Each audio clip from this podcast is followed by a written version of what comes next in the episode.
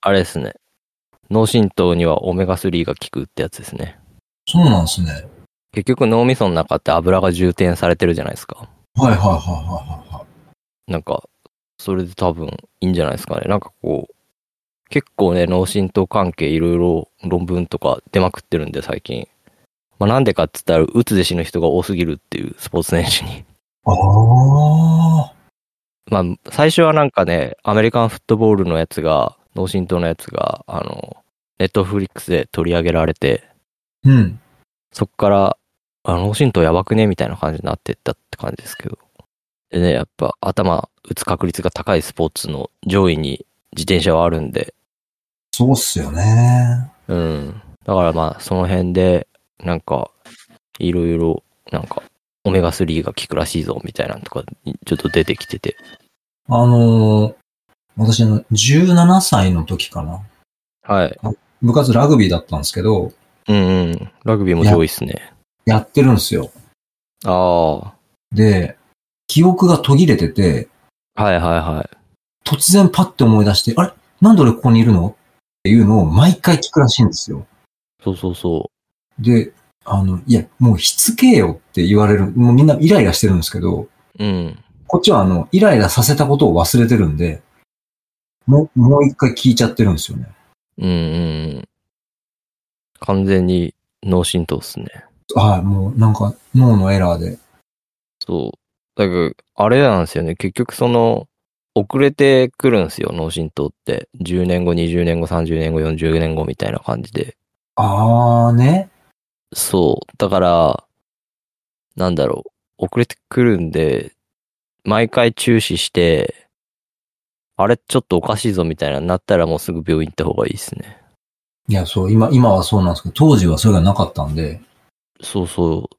だから、割と見落とされてて、うん。やたら自殺者が多いっていうので、調査へー入ってって、脳震盪のとの相関関係が出てきてみたいな感じで、って感じらしいですね。結構、鬱になるらしくて、そうなんだ。そう、なんかこう、バットに入りやすくなるというか、ちょっとでもなんかあれしてったら、ドーンっていくらしくて、感受性っていうかね、その辺の、あれが、ブレ、高ぶれするって感じになるんですかね。強弱が激しくなるというか。その、なんだろう。えっと、症例を集めていくとその率が高い。そうそうそまあたまたま私は今出なかったですけど、出てない。あー今の時う。点で今でんすとねこ。出てないって感じですかね、多分。うん。明日、明日出るかもわかんないからですね。そうなんですよね。だからまあ付き合っていくみたいな感じになるんですけど、まあ、そう、そうでしょうね。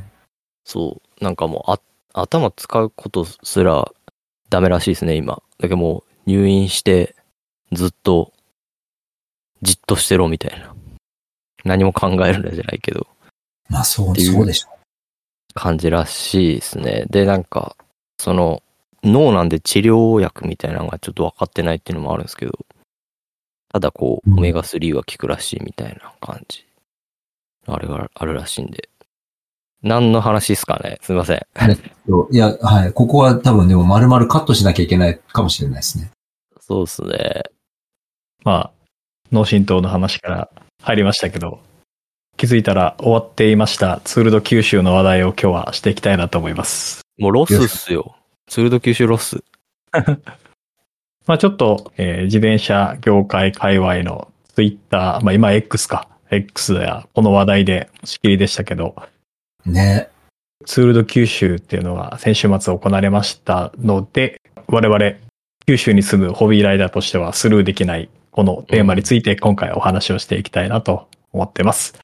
はい。はい。まあツールド九州そもそもなんやねんっていうことを知らない方もいらっしゃると思うんで、改めてというところで、これちょっとホームページの方からそのまま抜粋してきたやつ読み上げるんですけど、九州の経済団体トップと各県自治で構成される九州地域戦略会議において、ラグビーワールドカップのレガシーの持続的継承や九州でのサイクルツーリズムの推進、あえっと近年、九州を襲った自然災害からの復興を象徴するイベントとして開催を決定した UCI 国際自転車競技連合公認のサイクルロードレースですとうんということが、えー言われております。これがツールド九州の概要ですね。うん。一応今回行われた日程で、えーあそうですね、今回ツールド九州第1回大会になります。そして行われましたのが2023年10月の6日から9日にかけて4日間ですね、我々九州の福岡、熊本、大分を舞台に行われております。まず1日目、これステージ1じゃなくてステージ0っていうのが面白いんですけど、10月6日金曜日にステージ0、こちら北九州の小倉城で小倉城クリテリウム、そして10月7日土曜日にステージ1、こちら福岡ステージということで、えー北九州から、えー河原、久留米、大牟田というところのラインです。そして10月8日日曜日、こちらがステージ2、熊本阿蘇ステージ、えー南小国に出発しまして、阿蘇合格を堪能しながら南阿蘇へ行くというステージ。で、最終日、10月9日月曜日がステージ3、大分ステージということで、オートポリスからスタートして、日田市内を走り、最終的に大原、八幡宮まで走り切るという、日本のロードレースの中では割と長いレースということになっております。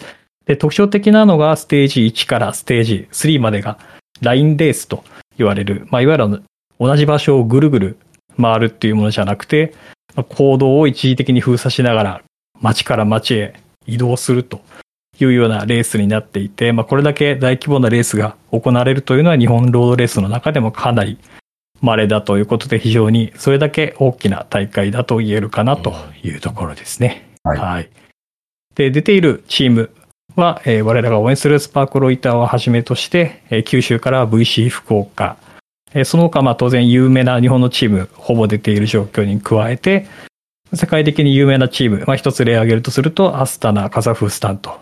まあ、こちら、あの、ロードレースが好きな方だったら多分誰でも知ってるようなチームも出ているという感じになっております。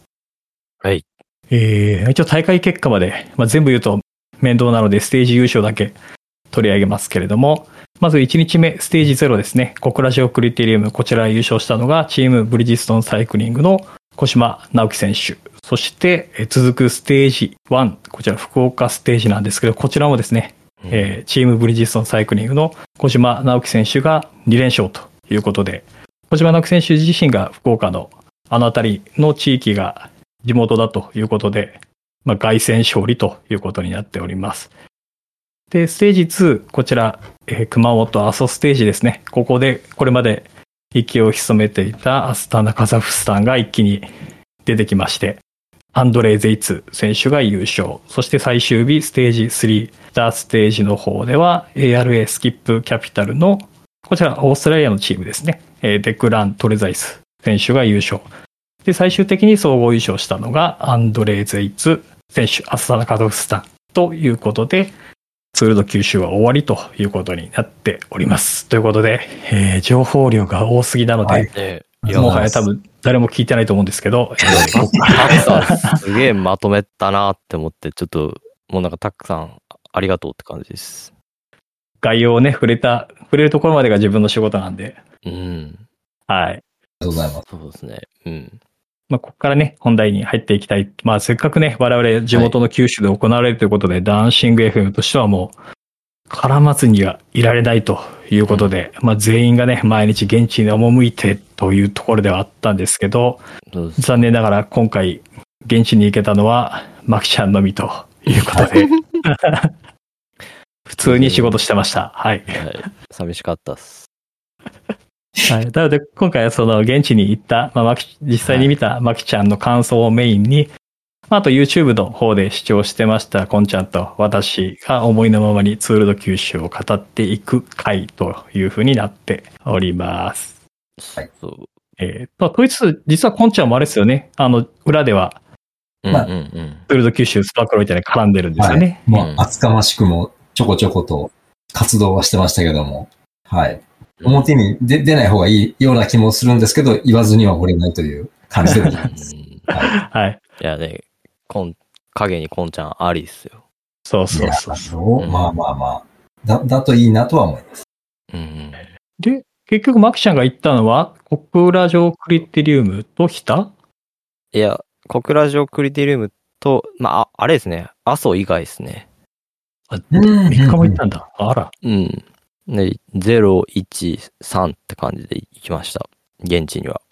で、ええっと、山町ですもんね。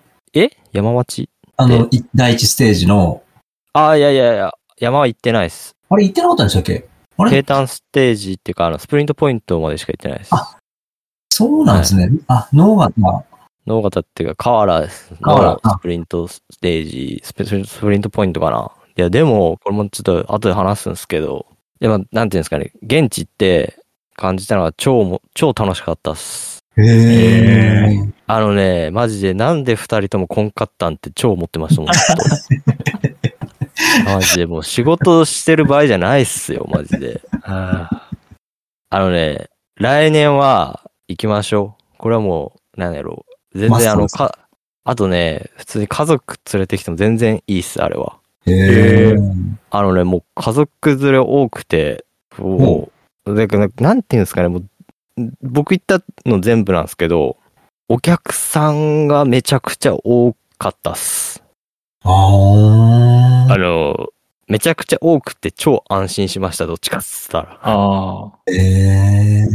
なんか、やっぱり、そう、最初どうかなって思ってたんですけど、とにかくその、ツード九州、情報が全然出てこなかったじゃないですか。うんうんうんうん。うん。直近まで、あとはそのなんだろう、うん、交通情報関係とかもそうだし、うん。 めっちゃくちゃ不安でしたね。正直、現場行くまでは。ほうほうほうほう。現場行って、あ、大丈夫そうって思った感じですね。うあん。それまでは超不安でしたね。もうなんか、できるんかなっていうか、へー。いや、あの、なんていうんですかね。まあ、なん、1ヶ月ぐらい前ですかね。通道北海道でちょっとね、悲しい事件があったんですよ。はうい。んでそれもあって、ね、なんかやっぱいろいろ見直してるところもあったのかもしれないですけど、なんか、うん。いろいろやっぱり、そういう気概も感じれましたし、第一ステージとか特にですね、あの、福岡ステージ、うんうん。もう警察の人と、あの、なんだろう、警備員の人とか、あの、人数が尋常じゃなかったです。へー。あの、う。もう、ここでは絶対事故起こさないぞっていうあ、気概をめちゃくちゃ感じました。はうん。だからその辺連携できててよかったなっていう気もしますし、第1回の第1ステージなんでですね、特あ。まにあ。そうそうですね。うんうんうん。あれでしたね、こう、ピリ、ピリついてましたね、やっぱちょっと。若干。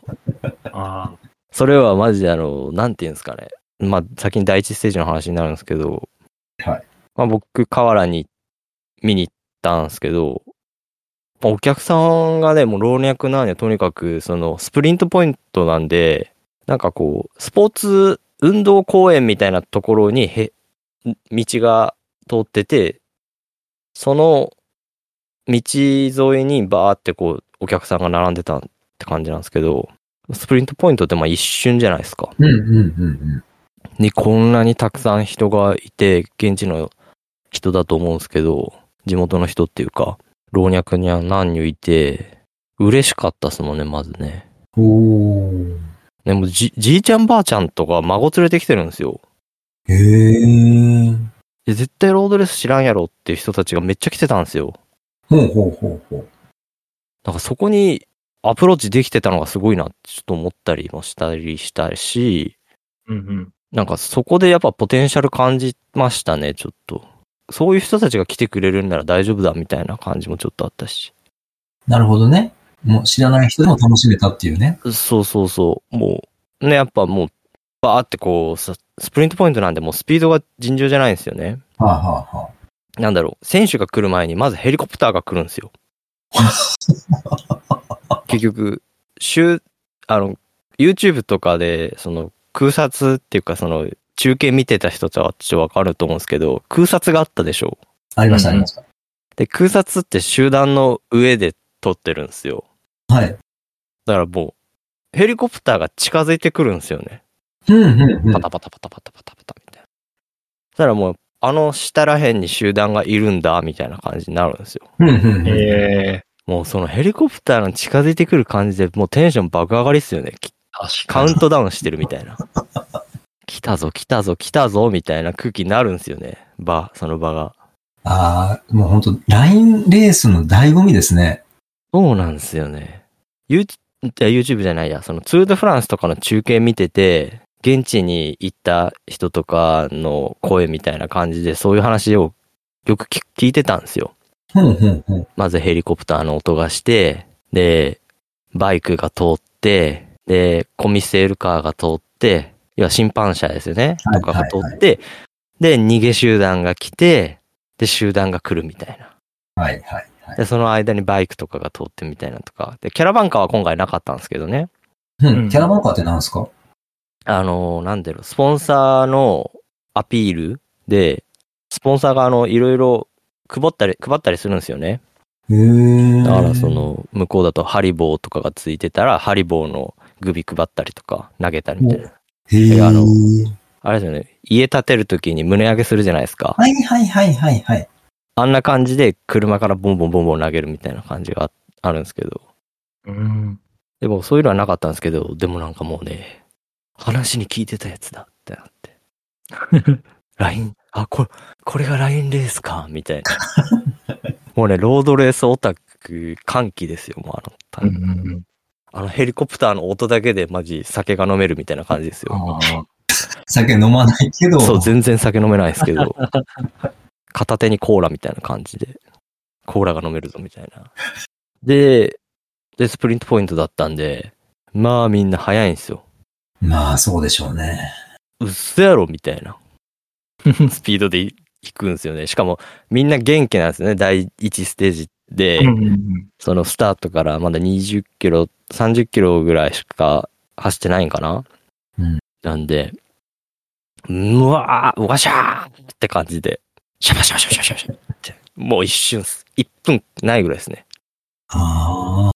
シャー、シャバシャバシャバシャバシャバシャバシャバシャバシャ終わり、みたいなね。沿道にいたら風は感じるんですかせ選手が薪を。風はね、クリテリウムのが感じると思います。あうん密度が高いんで。あ。なるほどなるほど。うん。ラインレースはね、そんな風は感じなかったですね。ただ、メガネしてたんでわからんかったっていうのがあるのかもしれないですけど、メガネしてなかったら目はなんか乾燥するかあなるほどなって気がします。うん。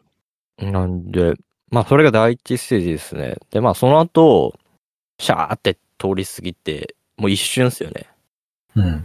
で、まあヘリコプターが向こう行ってて、ああ、行ったなーみたいな感じになるんですけど、うん。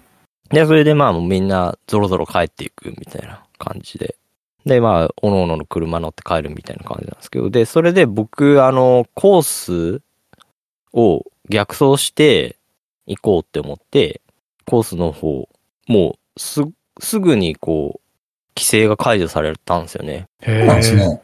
うん。まあ、最初の方っていうのもあって、もうみ、誰も遅れてないっていうのもあったし、トラブルもそんななかったっぽいんで、だからもう、案外、すんなり規制が解除されて、うーん。で、まあ、道の駅が近くにあったんで、梨かなんか買って帰ろうかなって思って。で、道の駅行ったら、車の人と警備員さんがめっちゃいて、車っていうか、警察の人とか。うんうん。で、僕、車止めたら横に警察官いて、ビクってなるっていう ね。特にも何も悪いことしてないですけどうん、この、このスマホは見てないないです、みたいな感じなはんいですけどはいはいはい。そうそうそれで、まあ、梨買って帰ってきて、で、中の人、前に2人、後ろに1人座ってたんで、後ろの人がちょっと暇そうだったんで、ちょっと話しかけて、うん。ツールド九州ですかみたいな感じで聞いて、ああ、そうです、みたいな感じ。大変ですね、みたいな感じで言ったら、いや、もう絶対事故起こせないんで、みたいな感じで言おーわれて、ああ、すごい。そこ取材したんですね。取材っすね、もうね、ダンシング FM の血が騒ぎましたね。ナイス取材。うん。で、まあ、普通に世間話なんですけど、うん。で、まあ、あまあ、そう、そうなんすか、つって。頑張ってください。なんか、だけどまあ、多分県警ごとに変わるんでしょうね。ステージごとにね。まあそうでしょうね。そうそう。で、ふここはもう福岡県警です、みたいな感じで。もうここではぜ絶対事故させません、みたいな感じの空気は感じました。だから多分、その、なんだろう、情報を中継する車みたいな感じで、そこにいたって感じでしょうね。うんうん。交通整理とかもあると思うんで。多分そういうパトカーが多分どっかしらに何だかいたと思います。うん。配置されてたんだと、じゃないかなっていう。うん。各種に。でも、車で40分ぐらいかけて、10分見て帰るみたいな感じでしたね、第一ステージは。まあ、そんな感じなんだね、ラインレースって実際。そうですね。福岡ステージは多分特にそうですね。もう一本なんで、うん山で見るか平地で見るかみたいな感じ。まあ、そう、そうですよね。そうなりそまうす。そうそう。だからまあ2箇所3箇所って見ろうと思えば見れると思いますけど、うーんって感じですね。難しいかなって気はします。うん、そうですね。ちょっと移動するのは可能かもしれないですけど、そこに間に合うかっていうとちょっとわかんないですよね。そう。ただ、あの、スタートが小倉だったんですよね。はいはい。ここまあメディアドームか。で、ゴールが新大牟田だったんですよ。はい新幹線のことを考えると、スあタートで小倉を見て、新幹線に小倉で乗って、博多まで一回行って、で博多から新大牟田まで鹿児島系の新幹線に乗ると、だいたい新幹線だけで1時間ちょっとでゴールまで行けるんですよね。まあまあまあ、はいはいはいはそう、それ考えると、めっちゃなんか、利便性いいなって思って。い。うんうんなんで、大人な方々は、そういう感じで、スタートを見て、送り出してゴールに行って、ゴールも見るみたいな。うん。うんうん。多分、5000円ぐらいで行けるんじゃないですかね。なんで、そういう見方もできますよっていうのはちょっと思いました。確かに。その辺は後で触れますけど、とにかくなんだろう、全体的に、あの、公共交通機関のアクセスがめちゃくちゃ良かったっすね。おーう。ん、それもちょっと肌身に感じました。で、まあ、それが第一ステージで、うん。まあ話が前後するんですけど、第ゼロステージですね。うん。小倉城クリテリウム。僕、そのレースの時間、そ、ちょっと母親を病院に連れて行かないといけなかったっていうので見れてないんですけど、そういうことだったんですね。そうそうそう。レース時間でも、あれ、昼から診療みっていうか、診察みたいな感じだったんで。あ、そっか、平日だ。金曜だから。そうそうそう。まあ、昼からは休みは取ってたっていうのはあるんですけど、まあ、どうせなら行くかって感じでもう、一日休み取って、有給取って、午前中から、朝から行ったって感じだったんですけど、で、朝、あの、弱虫ペダルの作者の渡辺先生はいが来てて、そういうイベントとかがあって、あの、サイン会とかみたいなのあったんですよ。うんうんあの、渡辺先生めっちゃ絞れてて、この人選手として走れるんじゃないかってちょっと思いました ね。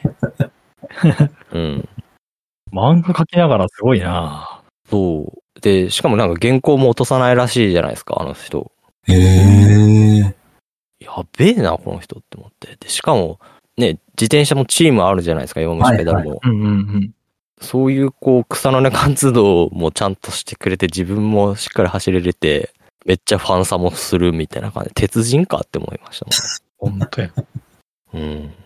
で、一応ね、ちゃっかり一緒にサインしてもらって、は写真撮りました。撮っていもはらいい。いいましとた。いいと思います。大事です。そういうこともできるっていう、あの、アピールですから。うん。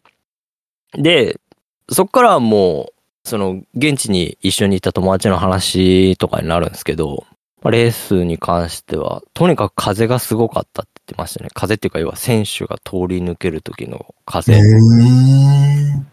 クリテリウムで、まあ、25周とかだったのかな確か。ですかね。出てこない。 確かそんぐらいだったんですよそう。ねはいその辺もほら、調べたら出てくるんで、そうそうそ。現地目線を知りたいううな。ん、で、それで、まあ、とにかく、あんな、まあ、結局石畳とかあるし、まあ、コーナーも直下の区のコーナーなんですけど、そういうのも、もう、めちゃくちゃ なスピードで突っ込んできて、みたいな感じのレベルらしくて。あいや、なんかプロは全然違うな、みたいなレベル。で、まあ、それで、もう何周もするって感じで、その、なんだろう。とにかくふ、スピード感と風圧がすごくて、あれでなんかテンション爆上がりしたって言ってましたね。うんあ、観客が。観客はもうボルテージマックスじゃないですけど、もうなんか第、第ゼロステージというか、プロローグにふさわしいみたいな感じ。ええ。うん、なんかこう、わかりやすく、マスに伝える魅力っていうか、スピード感とかにはもう、うってつけだ、みたいな感じですね。かね。うんえー全然その、もう、ゴール、もう分かりやすいじゃないですか。一はい番は早く来たやつが勝ちみたいな感じもあるし、で、スピード感もやし。だから、その、風が強すぎて途中でサングラスしたって言ってましたもんね。目がめっちゃ乾くっていうか、埃がすげえ舞うっていうか。へえ、そんな行く。そう。結構タイトめのコーナーやし、コースもタイトな感じがしたんで。一応なんか松本清清張の家の横を通るんですよね、これ ね。うん。いや、なんかですね、YouTube でも言ってたんですけど、なんかあの、ちょっと情報が、なんていうかな、自分の中でピンとこなかったんで、松本清張という名前だけ耳に残っていて、はいはい僕はい。はちょっとぶっ飛んでましたけども、その横を通ってたんですね。そう、旧松本清張亭っていうのがあるんですよね。はへえ。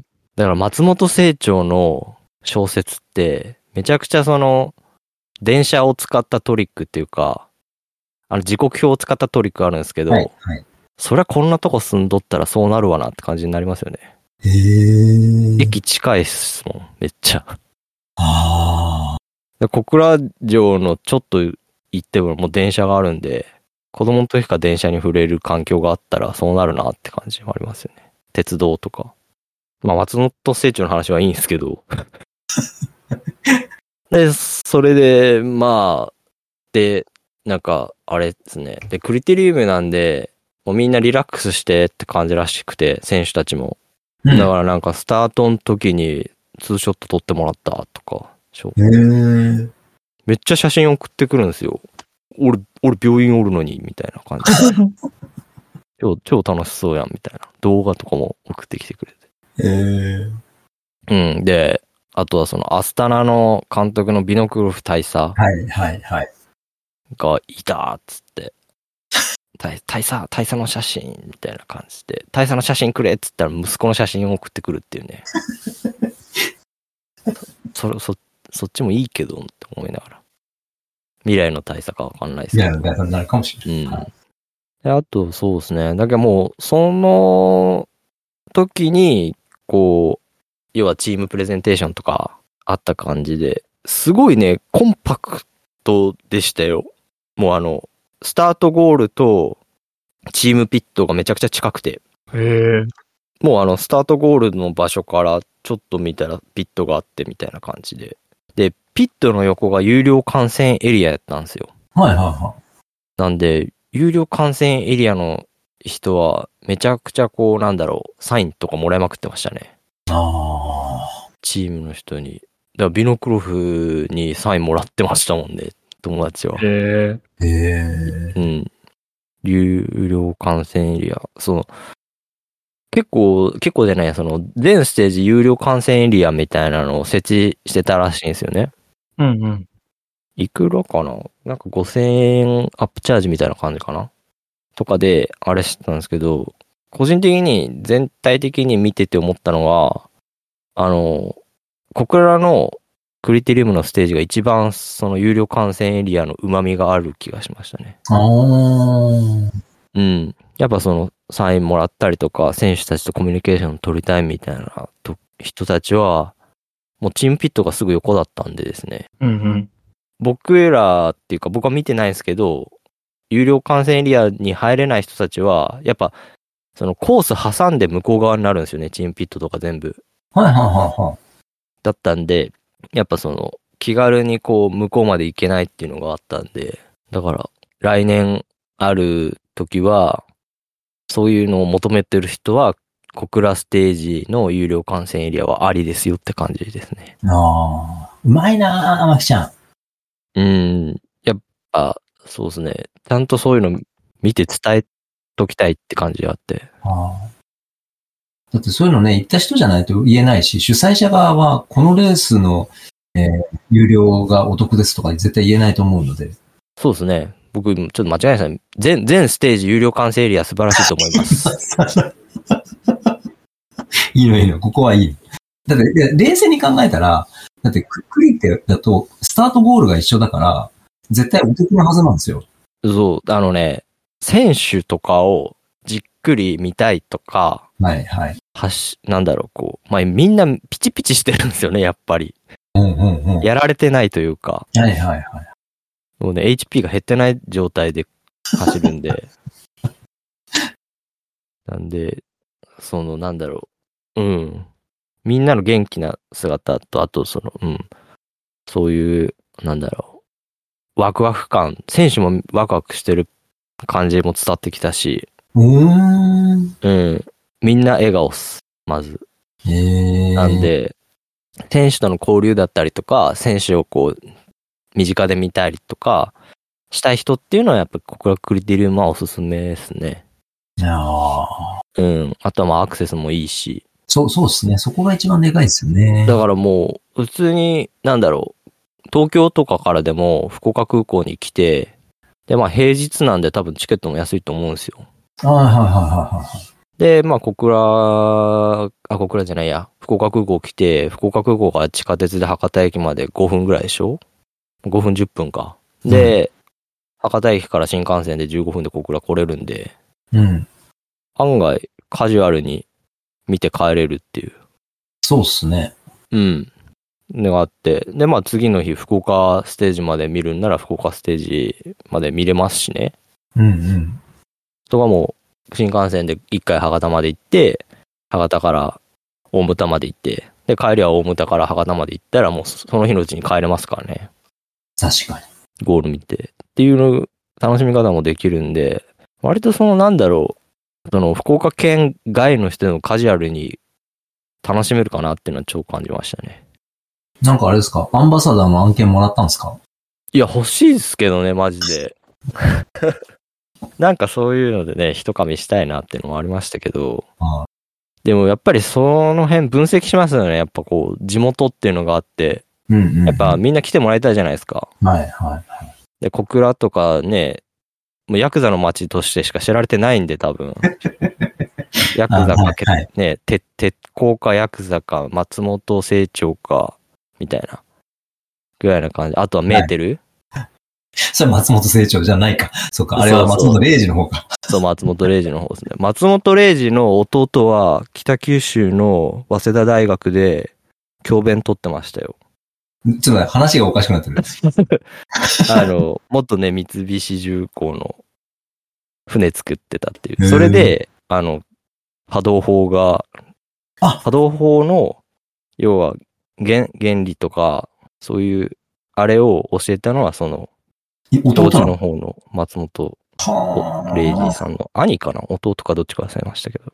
へーうん。友達が、あの、その、研究室にいたんで、高校の時の。そうなんだ。はい。っていう話も脱線しながらって感じで。あとはまあそうですね、小倉はうどんとかも美味しいし、もう、あとはなんだろう。お寿司が有名ですかね。へえ。天寿司っていう、すごいなんかコンテンツ力の高いお寿司屋さんがあって、もう、まあ、財界関係者が来る、そっち系でね。そう、めちゃくちゃ強いお寿司屋さんがあるんで、うーんあの、お金。持ちに知り合いがいればぜひって感じですね。ああ。うん。っていう、あとは小倉何の話があったっけな。あと、その、あれですね。全然、ね、銃社会じゃないんで大丈夫です。 安心してくだ さい。うん。全然、乾いた音はしないです。まあ今回ね、配信をちょろっとでも見た方がいればですね、あの、防弾チョッキとか皆さん着てない中で、あのそう楽そしうそうくそレースを、あの、見てたっていうのも分かったと思うので、う。うん。平和なエリアです。大丈夫です。どういう風に持っていこうとしてるのかちょっとあれは、あれですけど、ね、まあなんか皆さんぜひ小倉までって感じで。で、そうですね。それが第ゼロステージはい。ステージゼロですね。ステージ0。まあ、あの、なんだろう。もう、本当いろいろメインステージのところに、で、もう、オーロラビジョンっていうか、オーロラビジョンってあれですね。言っちゃダメなんですよね、確か。あ、なんかそれ商標登録の感じですねそう。そう。あの、液でっかい液晶一回があ一緒。って。でで、そういうので YouTube の配信とかをへ流ーしてるんですよ。うんうんうん。で、あと飲食スペースとかもあって、あの、座るとこもあったりするんでほう。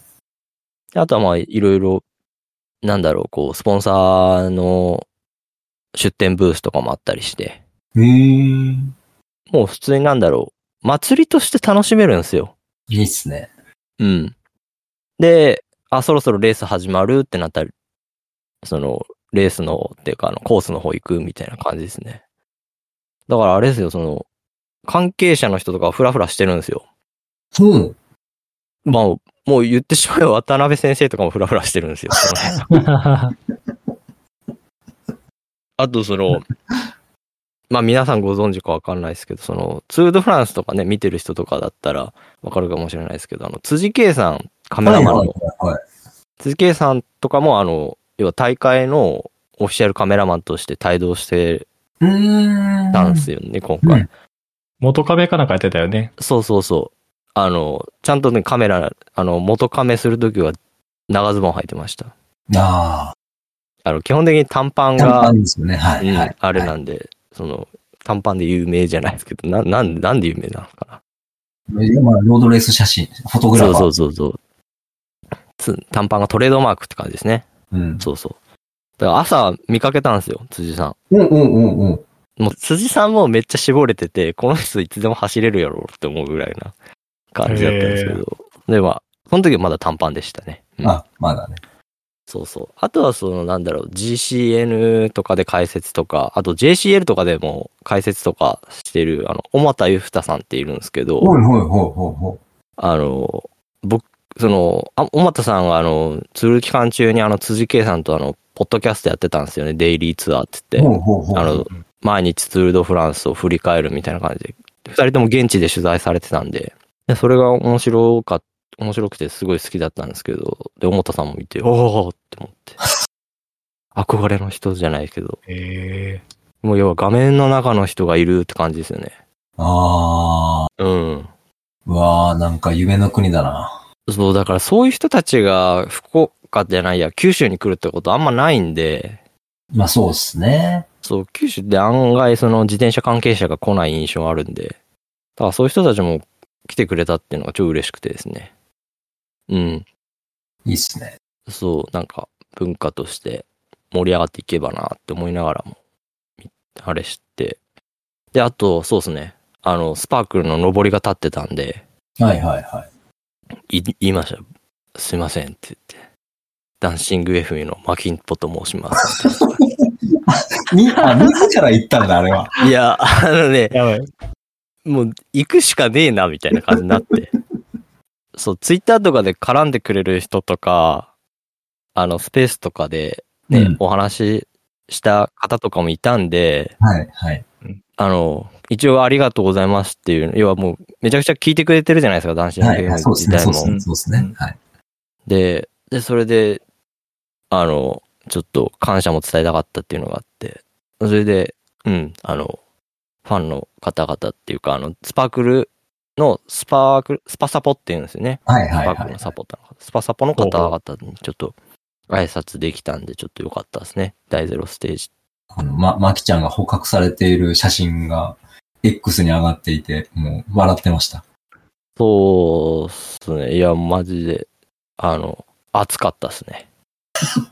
うん。で、いろいろ話され、し聞いて、で、めちゃくちゃなんかすごいびっくりしたのが、あの、ダンシング FM を聞いてて、パークル大分のファンになった方がいたらしくて、へえ。逆そパっターン。ちって思って。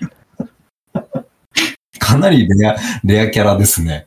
いや、逆じゃねとか思いながらも、超嬉しかったですね。そいれ やはそれは嬉しいなうん。ちょっとあの、想定してなかったですね。そうそうそう。いや、マジでなんか、え、そっちってなんか普通に、そういうリアクションになっちゃったっていう。 でもマジで嬉しかったですね、その話聞いいたや時そうっすね。それはちょっと嬉しいっすね。うん。なんかそういうね、なんかこう交流とかもありつつって感じ。なんかちょっとね、オフ会の場みたいにちょっとなってましたね。まあまあでも実際ね、あの、サポーターからするとオフ会みたいなもんですよね。 そうそう。せ選手にはね、しょその時は会えなかったっていうのがあったんで、ちょっとあれでしたけど。うん。まあでもね、その後ちゃんと会ったんで。内容ちょっと自慢げに。いや、まあ、その後は、その辺のしあれはまだちょっと、あ、まだ後でって感じですけど。なんか今日もったいつけますね。 まあいいいや、やっぱいいですいいです順順序だってね、行こうかなっていうのがあって、今日はね。まあで、それが第0、第1までですね。で第2ステージは僕全然見れてないんですよ。第第1ステージ。第1ステージはもうあれですね。一瞬通り過ぎて。であ、なるほど、なるほでもなんかあの観客の人と、あとその帰りに、帰ってからちょっと YouTube のやつ見たんですけど、常にお客さんがいてど。うんうんうん。びっくりしました。いや、ほんとね、沿道にずーっと人がいらっしゃって、いいなぁと思いました。うん。あちょっとトイレ行ってきていいですかじゃあ、まきちゃんがトイレに行ってる間に、ステージ1の印象深かったシーンがですね、あの、私全然最近、あの、ロードレ、ロードバイクの練習には行けてないんですけども、日曜の朝7時に集合して朝練をしてた時期があるんですね。はい。その朝練のコースが第一ステージの中にあって、おうあの、我々が走ってる時のススピード感とか、あの乗ってる時って、ちょっとしたなんかこう上り坂も、あの、うわ、意外ときついなってこう思いながら乗っているのに、あの選手の、なんていうんですかね、映像を見てると、登っている感がない感じで、スススススーって登っていくのが、あ、やっぱ、なんか違うんだな、この人たちは。もうもちろんね、当然プロなんで、違うのは分かってはいるんですけど、ちょっとぐらいはなんかこうダンシングとかして、あるいはちょっとこう、あ、坂来たなっていう雰囲気は出るだろうと思って、え、ここきついですもんねって、個人的には思おうと思ってたんですけど、えまさに平地のごとく、スススススーっと登っていってたので、ー、あはぁーと思いながら、あ。やっぱちげえなっていう、あの、なんでしょうね。まあ、スパークルさんしかわかんないですけど、あのカフェでニコニコしながらコーヒー入れてくれてるあの、あんちゃんたちは、やっぱ違うなと思いましたね。 うん。もうびっくりしましたね。どんな鍛え方して、まあ、まあ本当本当ホビーレーサーの私が言うことじゃないんですけど、いやいや。だから地元の方が沿道で応援してってもやっぱビビると思うんですよね。え、このスピードでこれ行くんですかって。ですよね。あーいやー、あれは本当驚きましたね。そういうのを見た子供たちが、あ、かっこいいとか、速いとかと思って、それで自転車に乗るきっかけになればすごくいいですよね。いいですよね。いや、本当そうっすよ。もう百分は一見ですから、こんなスピードで行けるんだっていう。えまあ、まあ、化け物ですね。うんえそうそうね。いいっすねえっと、自分が走ったことのある道っていうのは、いいな。いや、もうめちゃくちゃこう YouTube 見ながら、あ、こあれ、ここ、あれ、の登ってるんだけどなーとか、これだらだら登るんだけどなっていうので、あとは下りですね、やっぱ。テクニックがあるんだなってやっぱ思いますね。もうこんな素人にそんなこと言われたところで誰も嬉しくないんでしょうけども、あれ、この下りをその感じで行くんだとか、あ、そんなに曲げるんだっていうえなんていうのかな、こう、タイヤの安定感みたいなのも多分あると思うんですけども、はい。もうなんか全部が違いましたね。うん。あーじーっと、なんかこう言葉も出ず、ぼんやり、もう応援すら忘れて、見入ってましたね。早えなーと思いながら。 でもそれを映像からわかるっていうのがすごいですね。やっぱその、走りってるので、なんかこう、バイク映像で、えっとですね、ステージ1はですね、あの、なんかよくわかんないんですけど、後ろのバイクの映像が多かったんですよ。うん。なので、私からすると走っている映像というか、見覚えのある映像、走りながら見てるのがずっと流れてくれてたので、はい。あの、すごくこう感情移入。これもしあの、トップの先頭から、えっと、バイクが先導してトップを映してるところの逆方向になると思うので、そうなるとまたちょっとイメージが違ってたと思うんですけど、うんずーっと追ってくれてたので、なんか、ああ、ここ、そういう風に行くのねっていう。まあまあ、真似なんかできないんですけど、いうのがステージ1でしたね。うんうんうん。あ、でも、第1ステージのやつ見て、見たんですけど、はいはいはい。やっぱあの、茂みに入ると途端に電波がなくなるっていう。あ、でも北九のところのトンネルって映像来てましたよね。多分ね、その辺までは大丈夫だったんですよね。やっぱ山の方入ってって、山の方はね、まあさすがにね。そう、空撮でも、あの、集団を見失うっていう感じになってたんで、最後の方とか特にですね。うんうんうん。あれはちょっと逆の意味でハラハラしましたけど、いや、でも頑張ってましたよ、本当に。そうそうそう。あの辺は、もうなんて言うんだろう。まずヘリコプターが飛んでて空撮があるって段階でも う、もうあの、大拍手というかそうですね、そうですね。うん。結局、あのヘリコプターもあの、ツール・ド・フランスとかで使うようなヘリとかじゃなくて、あの、報道用のヘリなんですよね、多分。へそれを飛ばしてくれてたんだ。そう。だから、あの、なんていうんですかね。よくこう、山とかで火事があったりとか、そういう時とか、あの、海難事故があったりとかで、こう、そういう時にこう、飛んでるじゃないですか。はい、はい。ああいう時に使うようなヘリなんで、多分その、ね、その、レースとかを映すようなヘリじゃないんで、多分、あ、はいバシタオってことですかそう、撮る側もノウハウがないっていうのがあるんかなと思いながらも。でもまあ、あっこまでの映像をね、あれしてくれたっていうのがああ。良かったですよね。いや、かなり貴重ですよ。うん。あの、Google があるんで、地形的に、え、なんて、衛星写真として見ることは可能ですけど、そうじゃないじゃないですか、なんか。そう、あの、なんか僕さっきあの、帰りにちょっと、なんだろう、トレースしたって言ったじゃないですか、はいはいはいコースを。あの、スプリントポイントの前とか登ってるんですよね。 うん、うん、うん、うん。え、の、登っててあのスピードみたいな感じ。いやー、やっぱすごいね。緩斜面超えてのスピードがあれですかみたいな。あねいや、やっぱその辺はやっぱね、うん、全然ー。ね、やっぱね、それは、それはもちろん、そうそうプロなんで、そうそうのこれが失礼な発言ってのは重々分かってはいるんですけども、だからやっぱなんかね、なんやかんやでこう平坦走ってるように見えてアップダウンあるんだなっていうーうん、はいのは、やっぱ現現場を見るとそうですね。すごく感じますね。やっぱ、うん、じゃあ、ステージ2、見てないけど、ステージ2、はい。まきちゃん。僕ステージ2に関しては何もないっすね。何もない。何もないっすね。あの、中継すら見てないし、そうなんですね。うん。なんか普通に前日の疲れと次の日の準備でなるほど。あれでしたね。前日って、うん、そうそう。全くゼロですね。なんか誰が勝ったっていうのと、うん、うん、うん。あと、友達がモンベルでビノクロフに会ったって いう。野生の、野生のビノクロフをモンベルで捕まえたらしいです。しかも、珍しく笑ってるシーンという。そうそうそう。あ、笑えるんだって思いましたね。ビノクロフって。いつも怒ってる印象が。そのなんかあの、しかめっ面なんですよ、基本的には。選手時代とか特に。なんで、うんおおって思いながら。でも、現地行った人は、雨で寒かったって言ってましたあね。あ、まあまあ、寒いと思いますね、あれうも。ん。まあ、でも一日だけでよかったっすね、あの雨がね。うんうんまあ、は晴れ切ったわけではないにしても。うん。うん。いや、晴れて欲しかったっていうのは超ありますね。あのね、頭おかしい地形をみんな見てほしいですもんね。 だって、カルストって火山の一部はいはいじゃないですか。活火山ですよ。阿蘇山。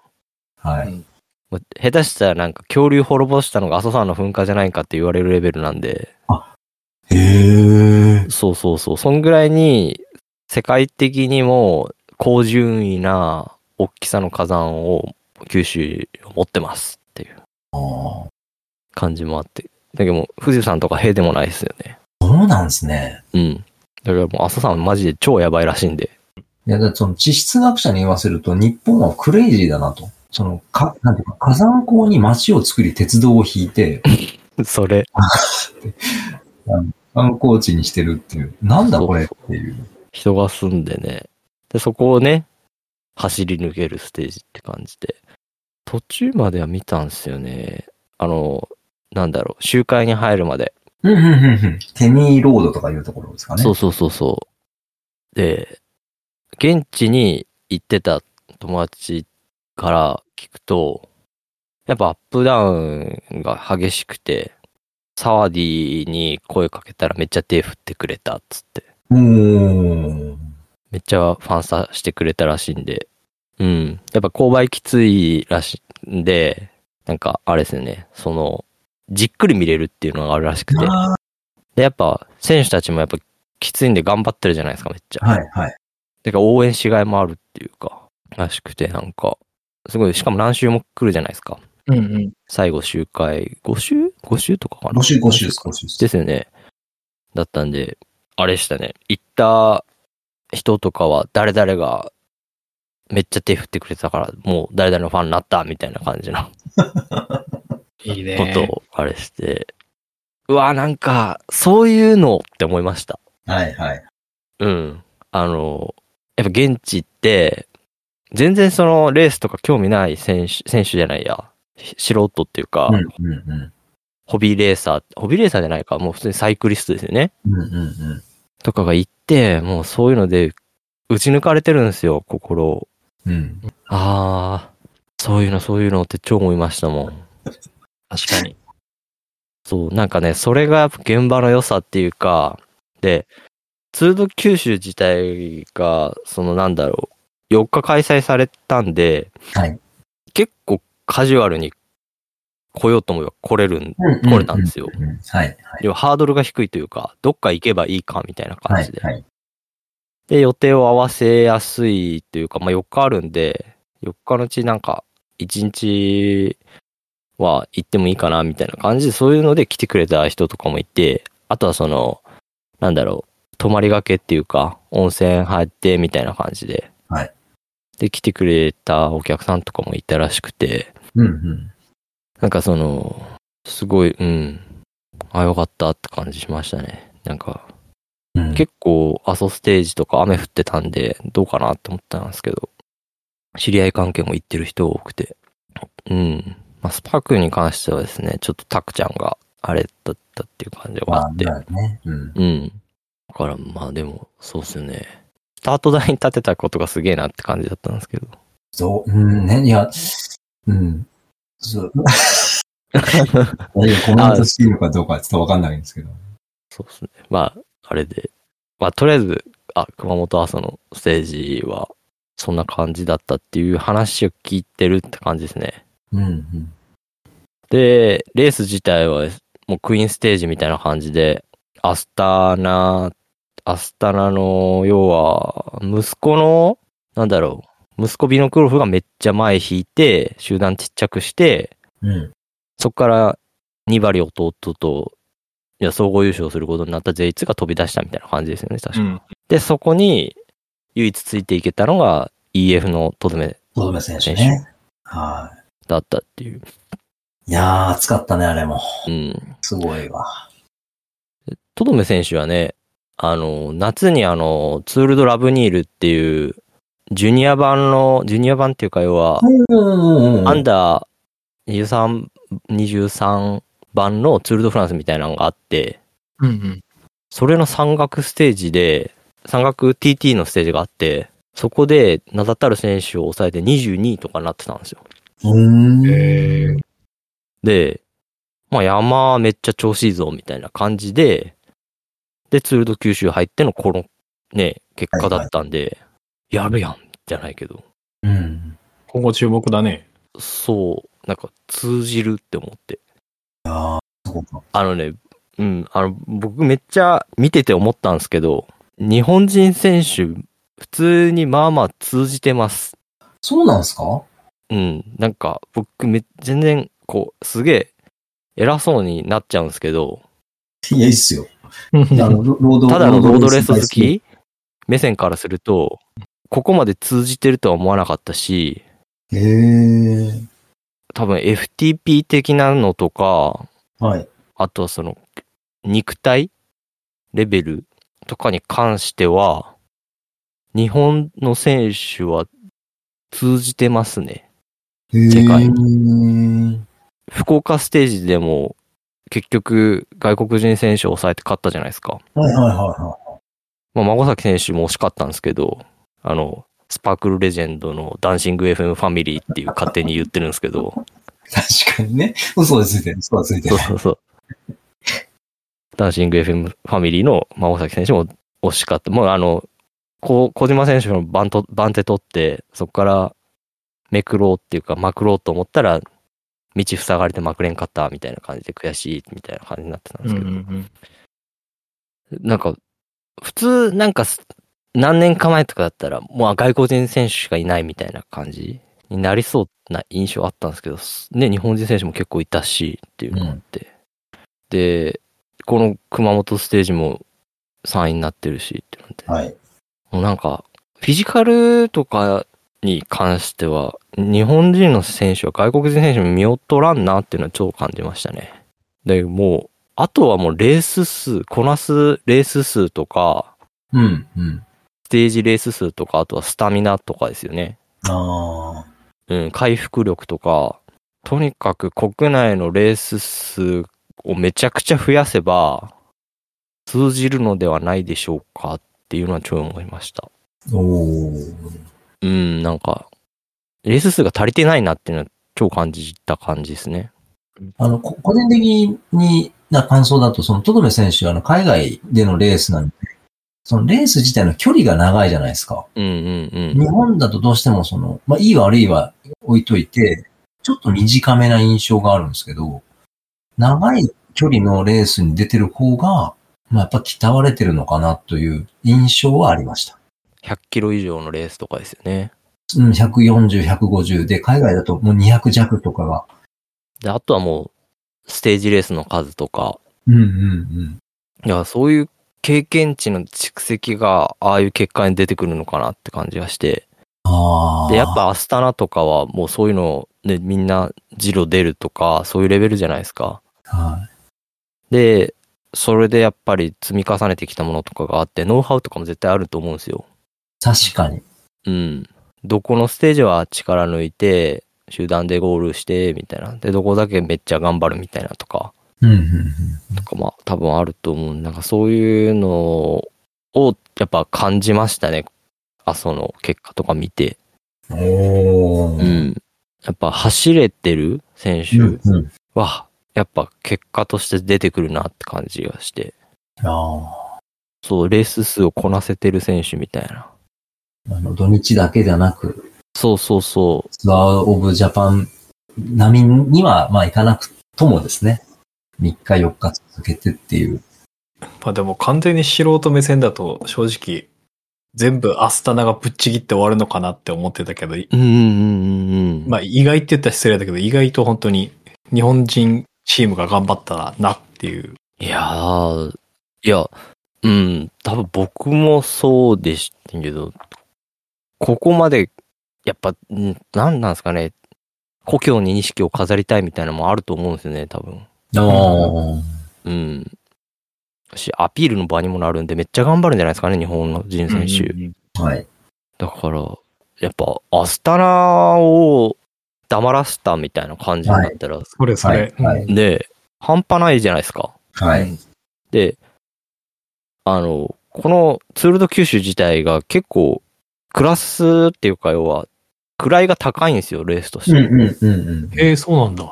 うんうん上から3番目ぐらいの高さなんですよ。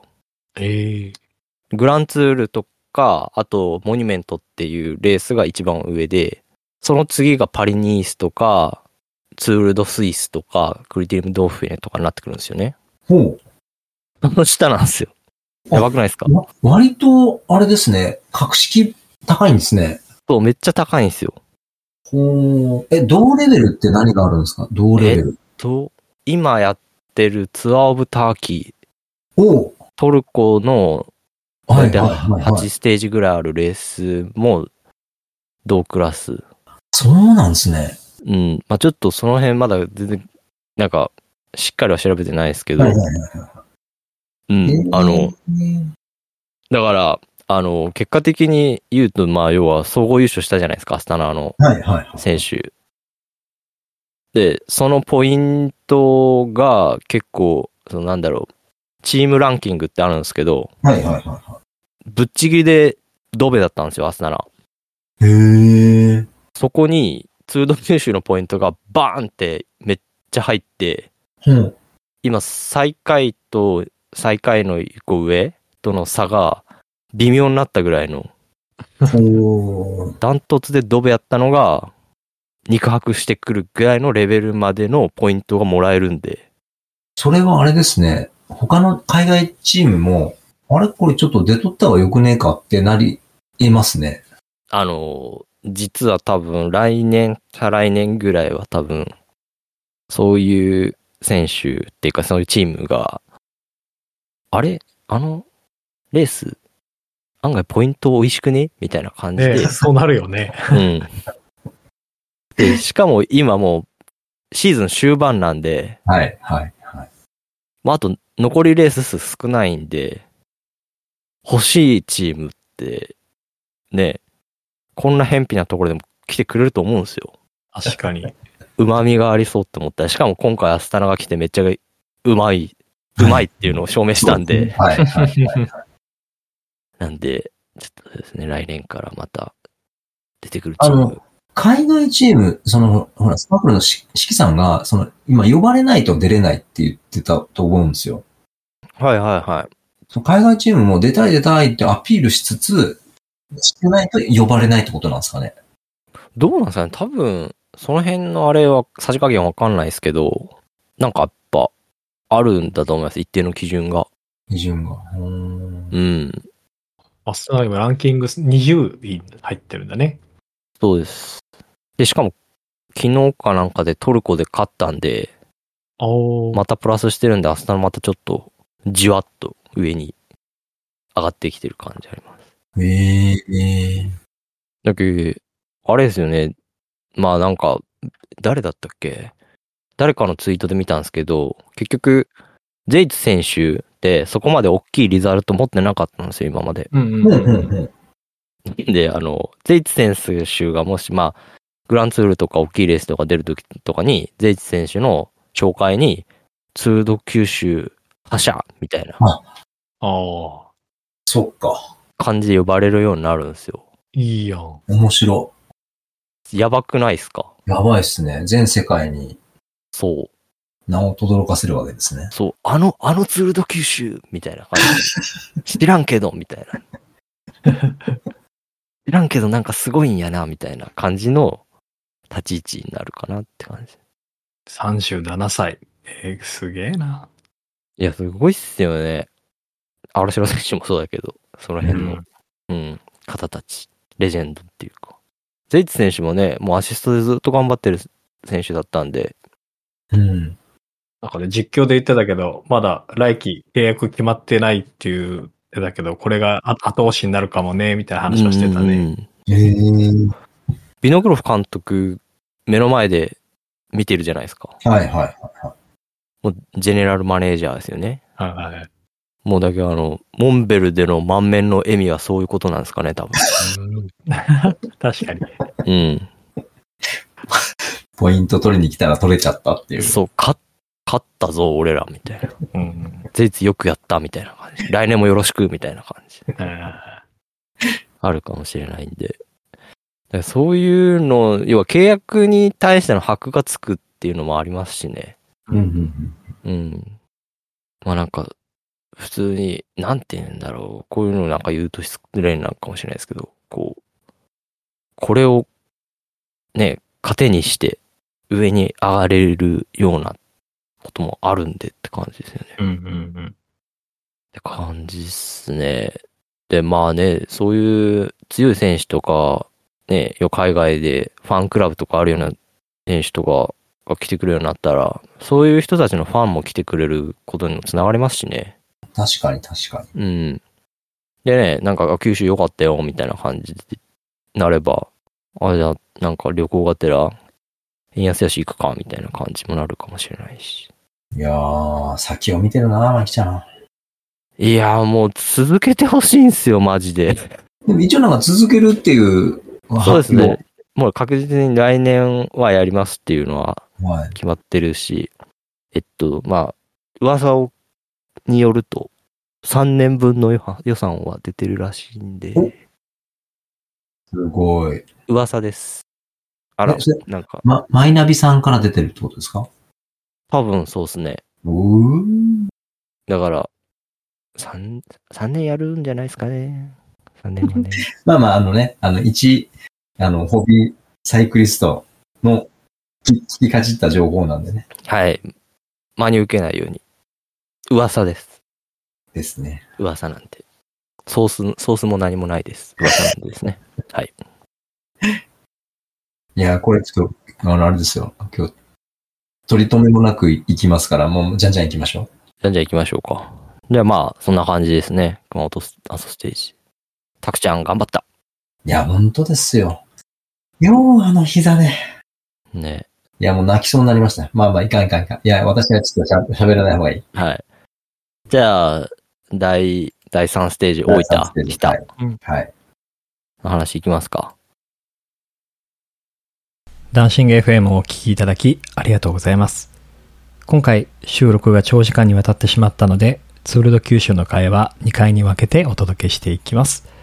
それでは次回エピソード74でまたお会いしましょう。